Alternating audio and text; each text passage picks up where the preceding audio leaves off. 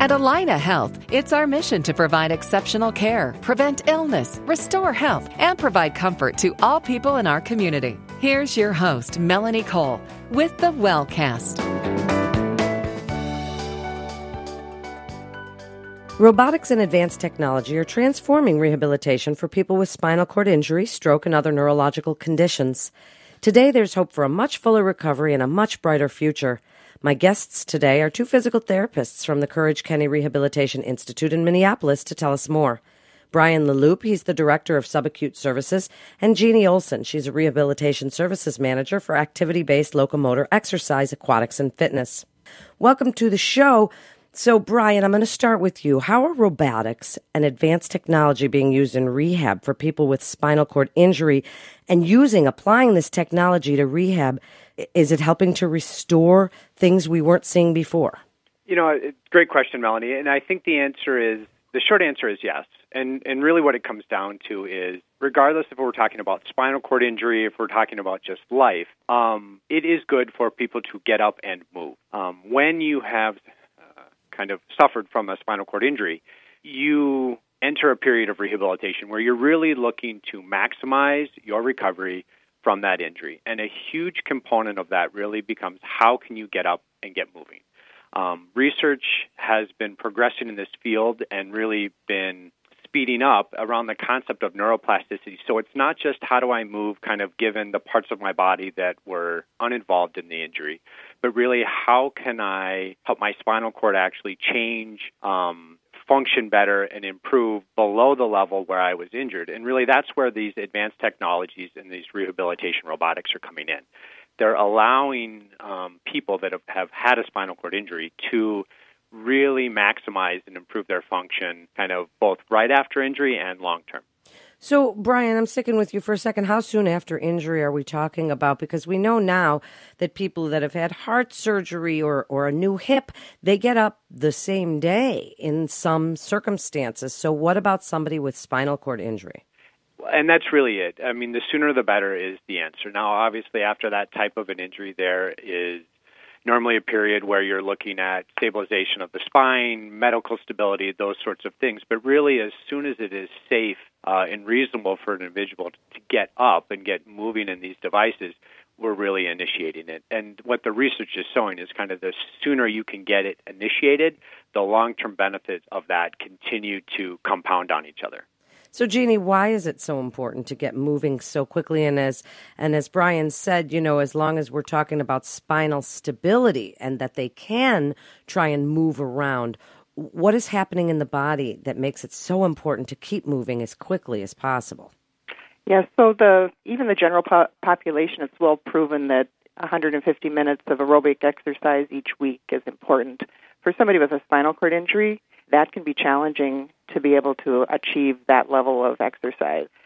So it's important to get moving quickly and to have the proper sensory cues. For a person with a spinal cord injury, you can um, activate below the level of injury and give feedback to the spinal cord. The spinal cord is smart, and so it will relearn um, the stepping and standing components um, the ABLE program with Courage Kenny is part of the Christopher and Dana Reeve Foundation, and they have been doing basic science research that has demonstrated a lot of functional quality life and health improvements um, as a result of this intensive exercise and locomotor training. So, so Jeannie, tell us about some of those functional benefits.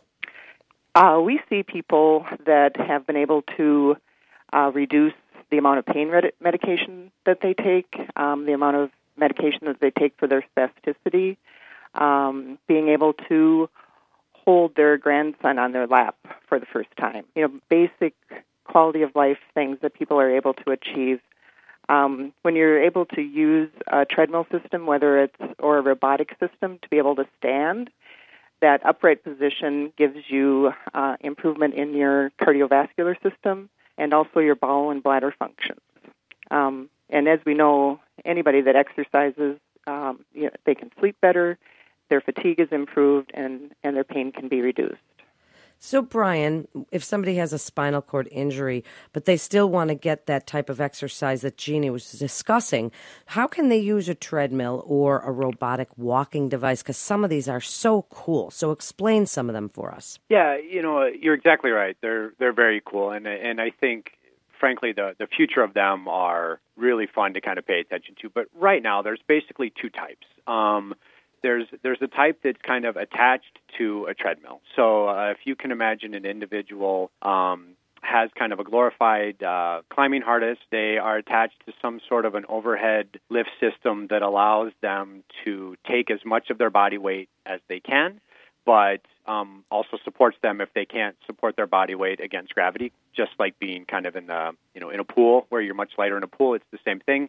Um, and then a robotic exoskeleton is basically attached to their trunk and or lower legs. So some kind of a cuff attachment on your thigh and, and lower leg. And basically what happens is uh, as the treadmill moves, the robotic exoskeleton moves, and an individual um, begins the practice of walking. And you know, uh, these devices all have different levels of adjustments, but the intent of all of these devices is to get individuals up and moving in an appropriate gait pattern and then frankly as able turn the devices down to allow the individual to as to do as much of the work as much of the walking as possible. And that's really where the, the training occurs. So that's kind of one major type of robotic exoskeleton. The other major type that's out there is kind of a freestanding one. And this is the type of device where again they attach to an individual's lower legs and trunk but then they are kind of walking out in the environment. Normally they're using some kind of uh, upper extremity device like a walker or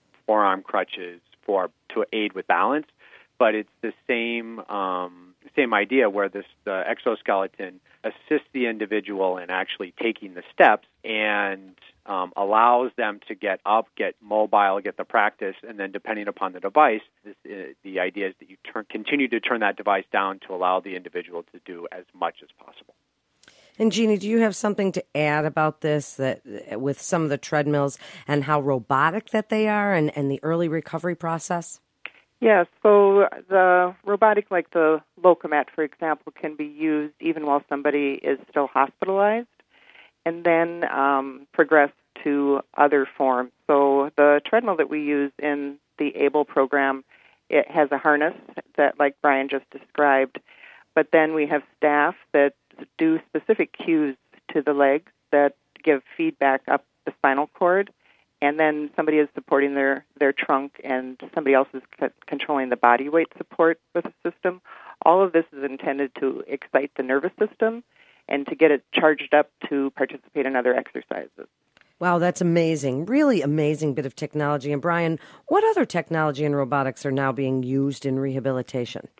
Well, I think probably one of the other uh, most exciting kind of technologies that's being used is really the broad range of electrical stimulation that's being used in rehabilitation, um, which is really kind of uh, allowing individuals to allowing electrical stimulation to kind of help turn on the muscles that individuals have trouble recruiting, and that can be their leg muscles, that can be their trunk muscles, that can be um, you know, a lot of places are doing direct uh, implantable devices, but really adjuncting our volitional control of muscles with an outside electrical source and um, kind of who's helping. running the outside electrical source? Would that be the patient themselves, or is that you physical therapists? That's a great question. Most of these are clinical paradigms to start with, so the physical therapist is doing, or we have um, as Jeannie mentioned, our, our ABLE programming where the uh, our ABLE staff are kind of putting them through a protocol and, and using these devices. We also um, are seeing a huge kind of change in uh, what we call our functional electrical stimulation cycling programs or bikes, where, again, whether it's in a clinic model where a therapist is doing it or an individual is coming to independently ride, they can come and independently set themselves up, say, with electrodes on their legs and ride a recumbent bicycle. Um, now, it's a stationary bike, so they're supported, but it still allows them to get all the benefits of you and I going to the gym and riding a recumbent bicycle. So the cardiovascular, the bone density, the bowel, the bladder, the the, the goodness, if you will, of exercise, um, but it also has that added benefit of happening below the level of the lesion and really affecting that sensory input um, as part of the recovery. I think the other the, the other big changes really are this vast array of kind of overhead um, or uh, overhead or ceiling mounted bodyweight support systems. So Um, in Courage Kenny, we have the, the Vector system, which is a ceiling mounted system, which, again, allows an individual who can't support all of their body weight right away um, to kind of get up and get moving. And they do as much as they have the ability to do, and the device takes the rest of their body weight. But this is the device that can say, allow someone to only manage 50% of their body weight. And it's not just about walking, but they can work on their balance. They can work on going from sitting to standing. They can work on going up and down stairs. They can work on getting from the floor up to the ground, or excuse me, from the floor up to standing. So it, this concept, though, this underlying concept that movement is key to recovery, early initiation of appropriate movement is key to long-term recovery, and the intensity, the, the amount of practice that individuals do in these activities is important to recovery. And so these technologies, whether it's the robotic technology, the unweighting technology, the electrical stimulation technology, really allow for that practice to occur. And you know, it, it is important to call out that it it's applied in a manner that not only allows for practice, but actually allows for stimulation and changes to occur at the nervous system level. So there's one thing to be up and moving, but it's another thing to really change the nervous system and improve the function long term. Yeah, the vector gait and safety systems are so absolutely amazing for people with spinal cord injury. And so, Jeannie, last word to you. What would you like people to know about recovery from spinal cord injury or stroke and the Courage Kenny Rehab Institute and how exciting the technologies are nowadays for people that are looking for these new advancements that can help them progress to recovery?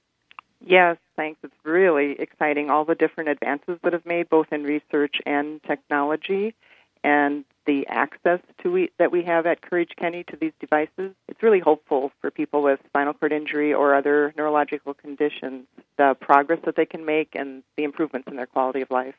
And Melanie, I think I think Jeannie is exactly correct. I mean, what we try to do at Courage Kenny is really match the individual and kind of where they are in their recovery and what they need with the technology um, that can maximize their benefit and with the skilled professional that can kind of help direct that care. And I think that's one of the the exciting components is really being able to meet individuals where they are um, and help them take the next steps in their recovery.